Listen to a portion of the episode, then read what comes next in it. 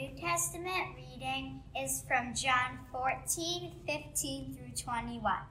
If you love me, you will do the things I command. I will ask the Father, and he will give you another helper. He will give you this helper to be with you forever. The helper is the Spirit of truth. The Word cannot accept him because it does not see him or know him, but you know him. He lives with you, and he will be in you. I will not leave you alone like orphans. I will come back to you. In a little while, the world will not see me anymore, but you will see me, because I live in you. You will live too. On that day, you will know that I am the Father. You will know that you are in me, and I am in you. He who knows my commands and obeys them is the one who loves me, and my Father will love him who loves me. I will love him and will show myself to him. Well, good morning. We've already uh, heard a message of hope this morning through what we've sung and, and what we've heard. And, um, and I pray that this message um, uh, would be another example of, of hope that God desires to send our way in these days. In, a, in a few moments, I'm going to read from Proverbs chapter 3, and we'll just spend a few minutes talking about that. But just a story um, to begin before we get to the scripture. There was an English Puritan minister in the 17th century by the name of Thomas Lye. He was trying to encourage his congregation that was going through a difficult time. And I found this text in one of the sermons that he preached to his congregation. And this is what he said in that message, and I quote God often brings his people into such a condition that they don't know what to do. He does this so that they might know what he can do. And while God is with his people at all times, he is most sweetly with them in the worst of times. Now, I don't want to say that this is the worst of times right now that we find ourselves in. For some of you, yes, uh, this may be the worst of times for some of you, but for all of us, at the least, it's been a challenging time. It's been a difficult time. It's been a stressful time. And when we are faced with difficult situations, sometimes we don't know which way to turn. We don't know what to think. We don't know how to feel. We, we might not know what to say. In short, we, we simply don't know how to respond.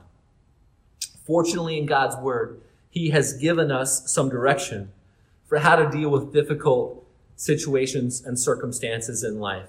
And we see some of that direction in Proverbs 3. I'm going to read uh, two very familiar verses, verses I'm sure many of you have already memorized. This is Proverbs 3, verses 5 and 6.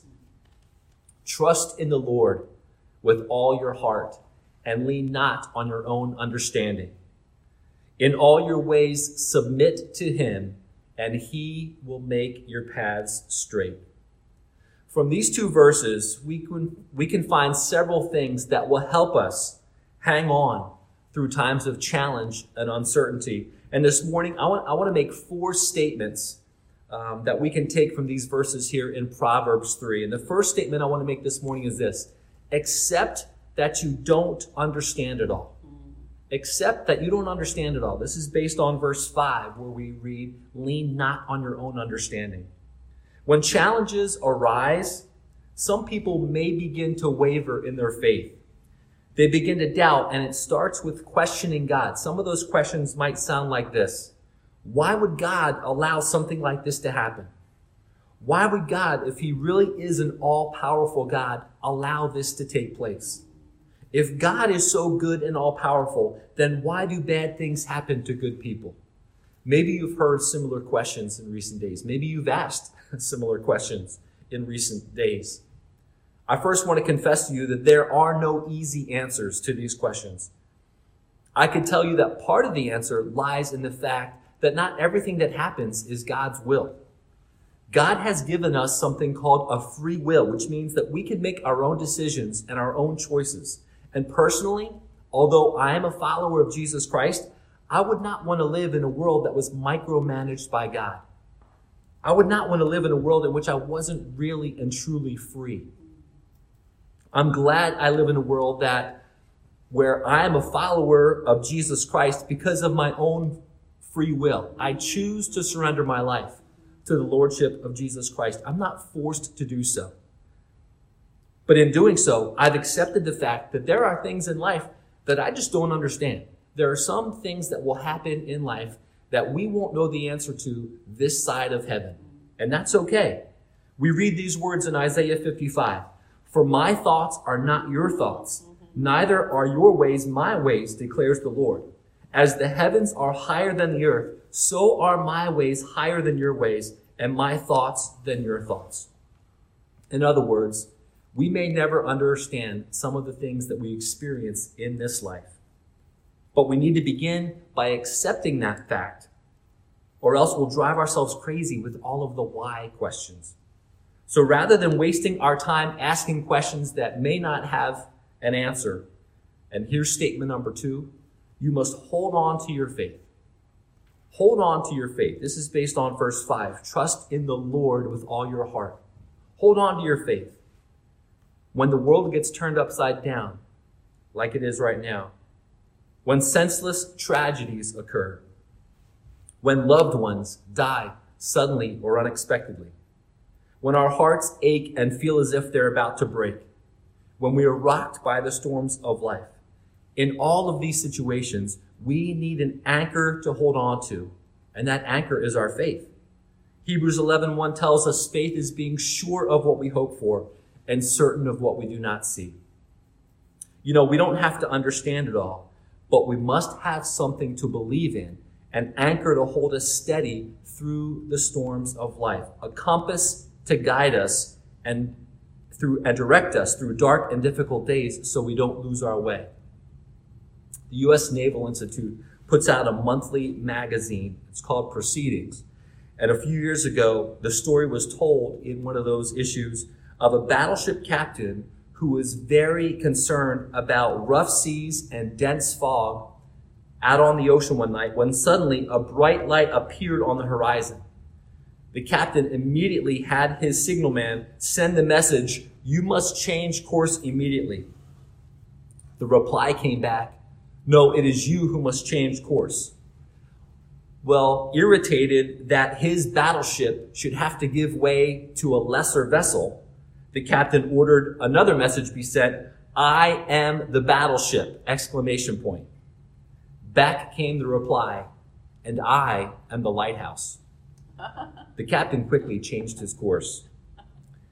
Jesus is the lighthouse that wants to give us direction through this dark and difficult time. John 1 verse 4 and 5 says that in him was life, and that life was the light of men. The light shines in the darkness, but the darkness has not understood it. And Jesus says of himself in John 8 that I am the light of the world. So I urge you, hold on to your faith in the Lord Jesus Christ. You may not be able to understand, but you will be able to stand. So accept that you don't understand it all, but continue to hold on to your faith. And statement number three this morning never go your own way. Never go your own way. And, and by saying that, I'm not saying that you can't be your, be unique or that you can't be your own person. Of course, God has made us all differently, and that is a good thing. But the Bible says right there in verse 6 in all your ways, submit to Him. So never go your own way, submit to His way. Why is this so important? Well, later on in Proverbs chapter 14, we read that there is a way that appears to be right, but in the end, it leads to death. You see, our earthly fathers may not have been perfect, but our heavenly Father really does know what is best. His way is the best way. His way is the right way. So how do we know the way? Well, Jesus tells us the way in John 14. He says, Do not let your hearts be troubled. Trust in God. Trust also in me. My father's house has plenty of room. If that were not so, would I have told you that I am going there to prepare a place for you? And if I go and prepare a place for you, I will come back and take you to be with me so that you also may be where I am. You know the place to where I am going. I am the way and the truth and the life. No one comes to the Father except through me. The words of Jesus. If you are looking for your way in life, let me just say one thing Jesus is the way. Follow him. Accept that you don't understand it all. Hold on to your faith and don't go your own way. And finally, the fourth statement I want to make this morning based on this passage is God will see you through. God will see you through. This is based on verse 6. He will make your paths straight. Accept that you don't understand it all. Hold on to your faith. Never go your own way, and God will see you through. He will make your path straight. I, am not telling you that it will be easy. It won't. I'm not saying that there will be no pain. There may be some pain along the way, but God will see us through. He promises us that in His Word. You know, this morning I began this message quoting Thomas Lye, who said that God is most sweetly with His people in the most difficult of times. You know, when Thomas Lye uh, was trying to encourage his congregation with these words, he was preaching a Christmas sermon based on the text from Isaiah 9, where we, where we read the words, The people walking in darkness have seen a great light, in verse 2. And for unto us a child is born, and he shall be called Wonderful Counselor, in verse 6. There's a few other descriptives there in verse 6 that you know, but the first one, ones we see are Wonderful Counselor. Thomas Lye was trying to encourage his congregation that was going through a very dark and difficult time and they were greatly feeling the weight of oppression. Maybe some of you are feeling that way. Maybe some of you can relate to Paul Simon's lyrics from the old 1960s song, Hello, darkness, my old friend, I've come to talk with you again. Maybe some of you are feeling like that. You know, darkness and oppression was the context into which Isaiah wrote his prophecy.